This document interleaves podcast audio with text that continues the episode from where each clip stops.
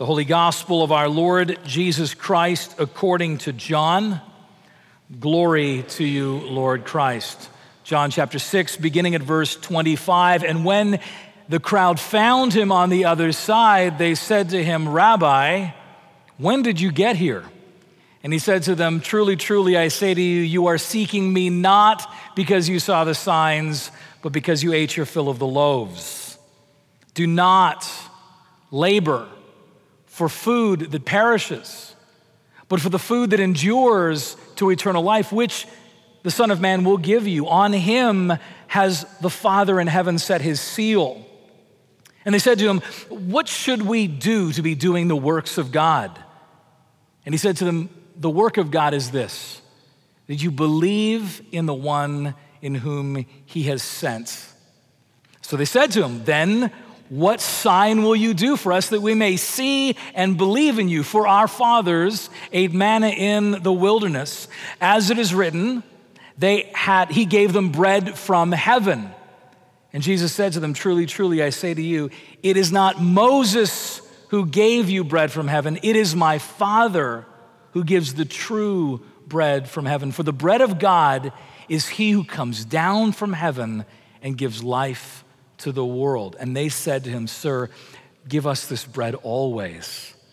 And Jesus said, "I am the bread of life. Whoever comes to me will not hunger. Whoever believes in me will never thirst." This is the gospel of the Lord. Praise to you, Lord Christ. It's great to be back.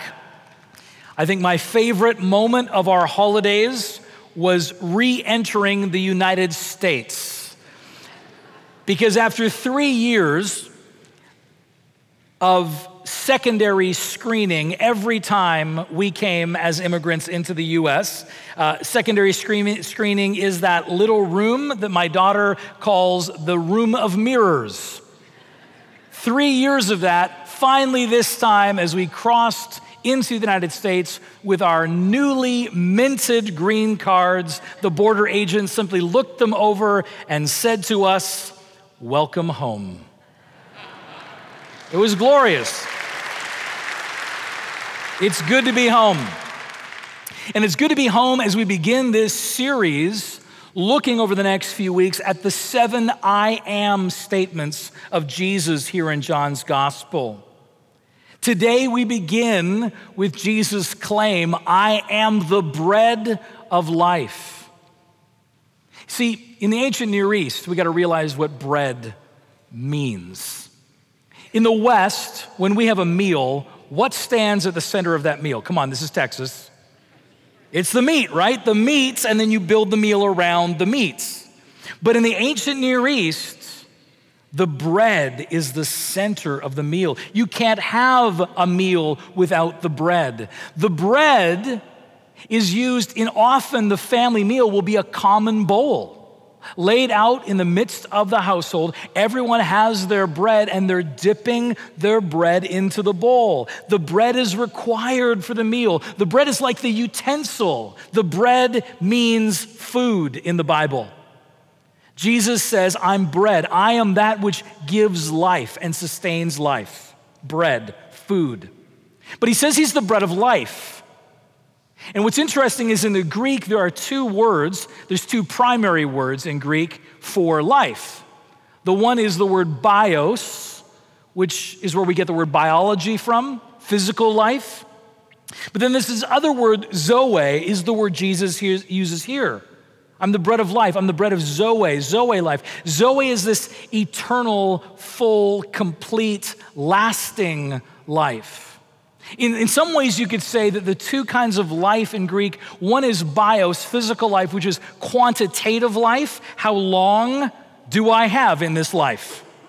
But the other, zoe life, is qualitative, the stuff that makes life worth living, right? We're big on quantitative life these days, right? Everywhere you look, it's all about getting younger, right? Youth is just one purchase away. When we were on vacation, at one point, one of our daughters decided to dye her hair. And I said, oh, so we're all changing our looks. That's great. So I ran and grabbed my razor and shaved off my beard and presented myself to the family to their gasps of horror. I mean, I looked 10 years younger, clearly. There is a younger man under this gray, I swear.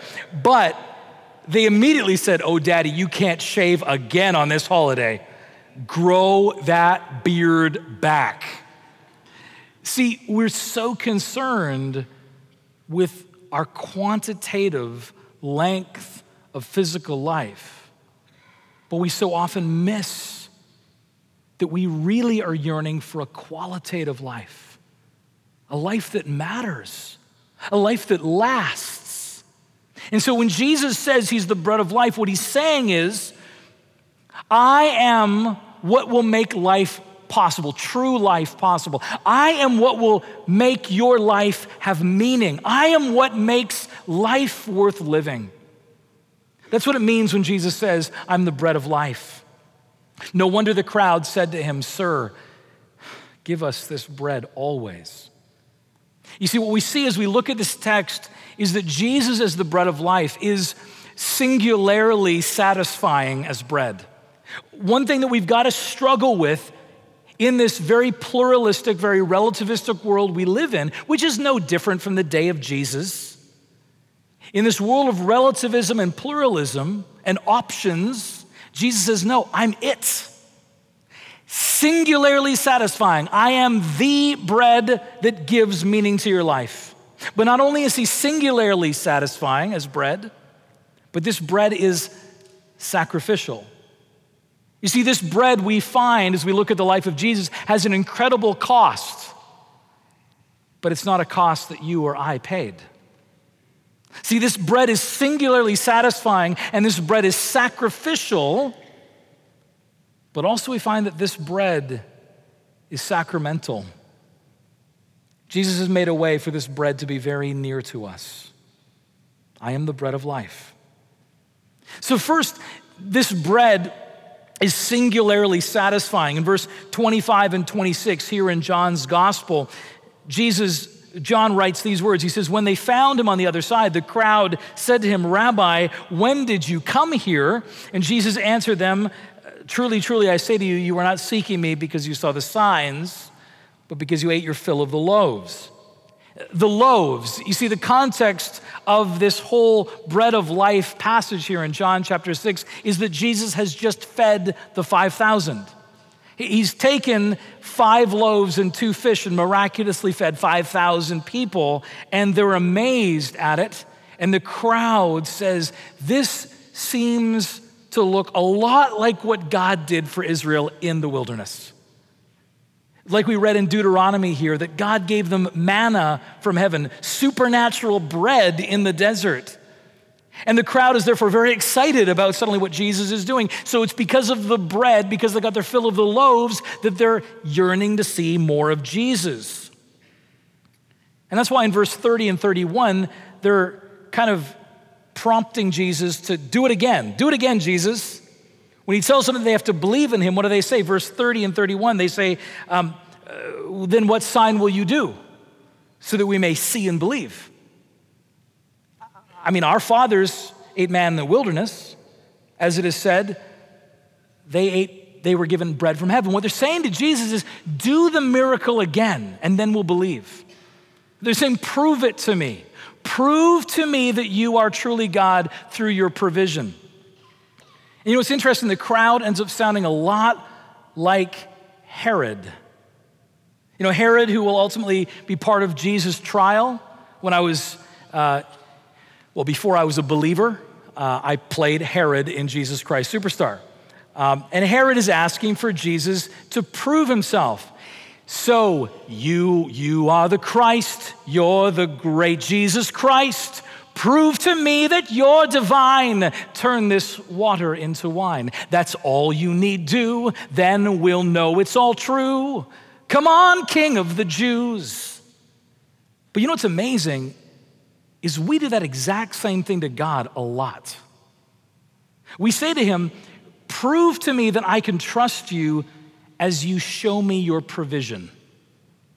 It's what I like to call manna mania, right? It's the sort of reverse blessing of when God pours out his gifts of provision on us, we have this terrible tendency as human beings to begin to focus on the provision, the gift, the bread that he's given us, and forget about the one who gave the gift. It all becomes focus on the manna, the focus on the gift from God. And our whole worldview turns around on that. We begin to believe that this thing that God has given me is what makes my life work. This thing that God has given me is what makes life worth living. We forget the gift giver and we focus on the gift. But manna mania, or what can sometimes be called the prosperity gospel today, will not give us what we ultimately desire.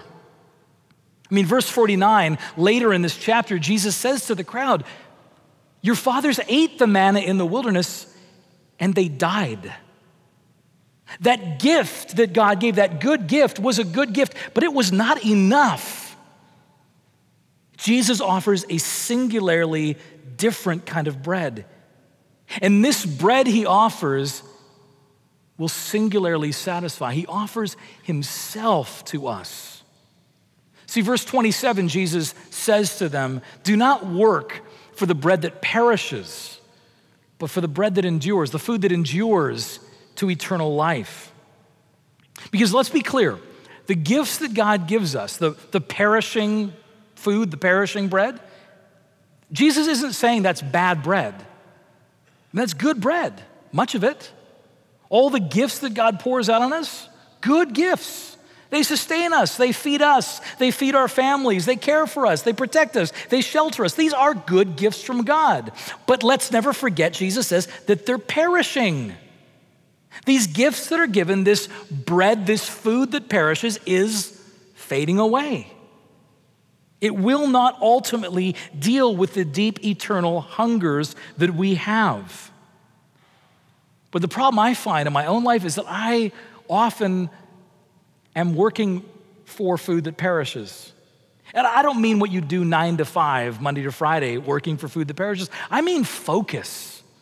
I mean, where does my attention end up going? That so much of my focus and so much of my attention ends up going towards that perishing bread and not to the one who gave the bread.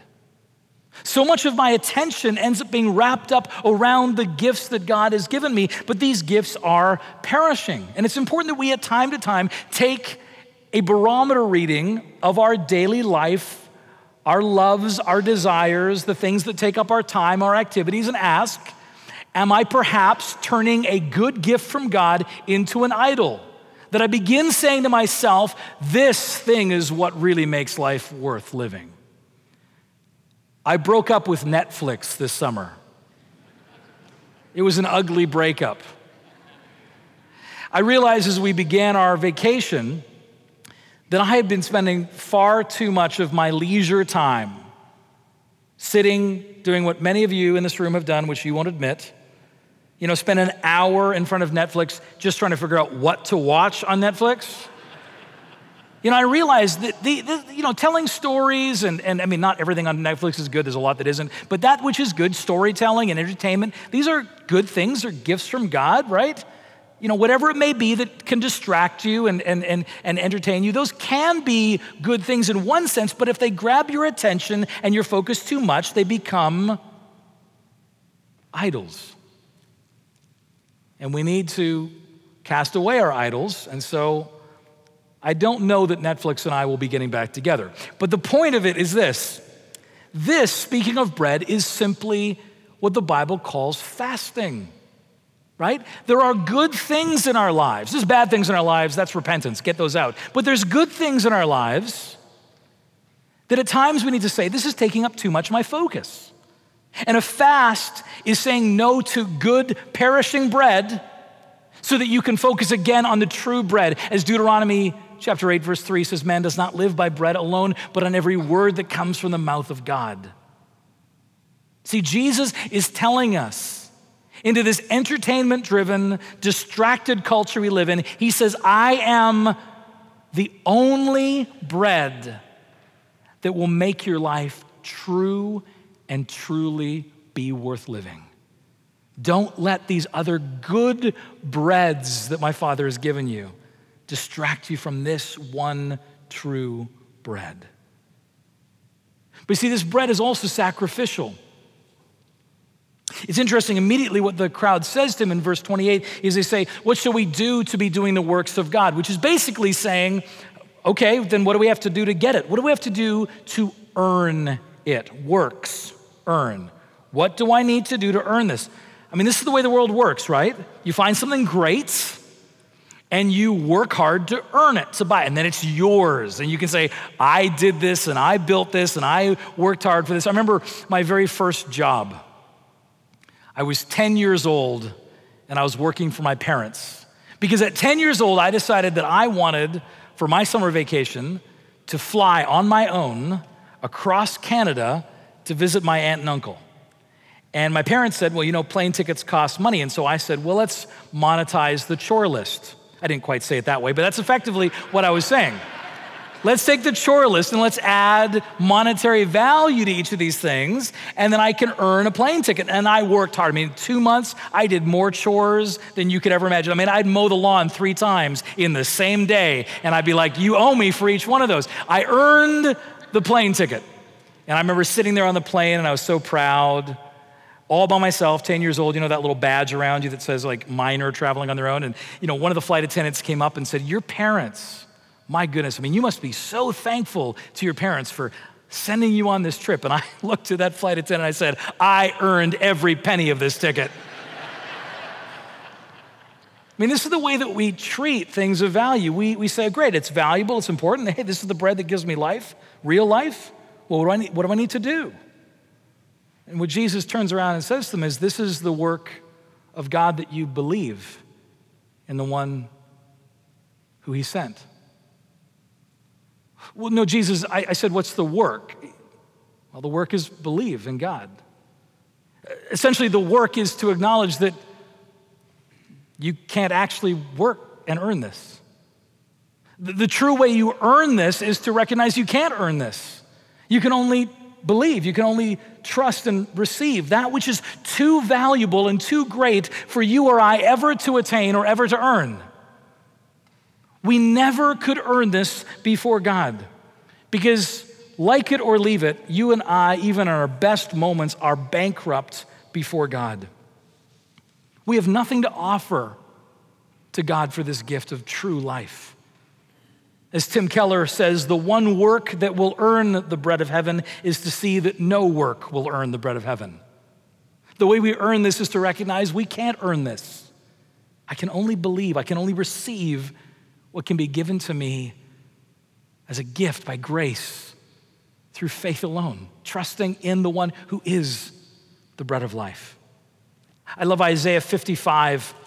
It gives us this picture of a sinner accepting grace, someone receiving something that they could never afford. Listen to the upside down economics of salvation in the kingdom here in Isaiah 55. Come, everyone who thirsts, come to the waters. And he who has no money, come buy and eat. Come buy wine and milk, without money and without price. Why do you spend your money for that which is not bread, your labor for that which is not satisfied? Listen diligently to me, God says, and eat what is good and delight yourselves in rich food. Incline your ear and come to me, hear that your soul may live. See, this incredible gift that we could never earn, we can only receive by believing. It has such a cost we could never pay it. But don't get me wrong, a great price has been paid for this gift. But you and I didn't pay it. That's why this is sacrificial bread. See, Jesus goes on later in John 6 to say, to be very clear, the bread that I give for the life of the world is my flesh. The way that I will give you this life you long for, this true life, this life worth living, this life with God, The way I will give it, the means by which I will give it is my own body being the bread that is dead for you, dies on your behalf. It's interesting when he says, the bread that I give for the life of the world is my flesh. Of the world, the life of the world could be translated as on behalf of the world. It's the language of substitution. It's the language of one sacrificing themselves so that you are not sacrificed. This bread is sacrificial. 2 Corinthians 5, Paul says, is the heart of our salvation, the substitutionary atonement, that God made him, Jesus, who knew no sin, to be sin on our behalf that we might become the righteousness of God. This great exchange, which means that Jesus lived the life that you should have lived, and he died the death you should have died. And that is the gospel. That is what sacrificial bread is. The bread I will give you, you cannot earn. It can only be received by faith. That's what sacrifice means for Christians. This bread given for us comes at great cost, but it's a cost that we don't pay ourselves. Sacrificial bread. But perhaps all this talk of bread, solely satisfying bread, singularly satisfying bread, and bread that is sacrifice for us is making us all rather hungry, but I don't mean in a physical sense. I mean that as we hear about this bread of life, like the crowd hearing Jesus teach on the bread of life, we begin to pay attention to our own internal hungers, our spiritual deep hungers, saying, if only I could be filled with that bread. See, the challenge is that for some in this room today who maybe aren't yet walking as disciples of Jesus, not yet believers, you may look in on this and say, wow, what an incredible picture, what an incredible claim Jesus is making. And you may say, I'm hungry for that. And that's why there's good news here for you. It can be yours today.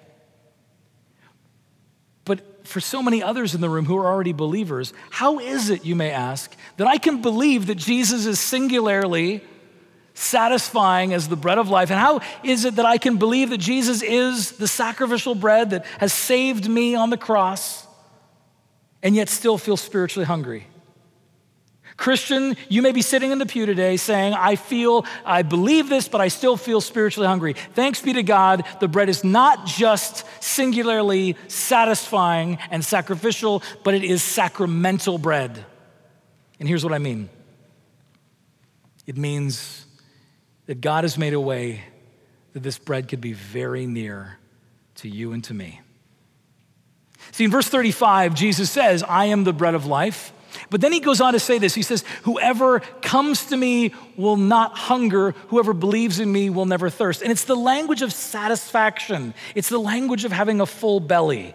It's the language of someone who can say, I'm truly full up of the Lord, filled.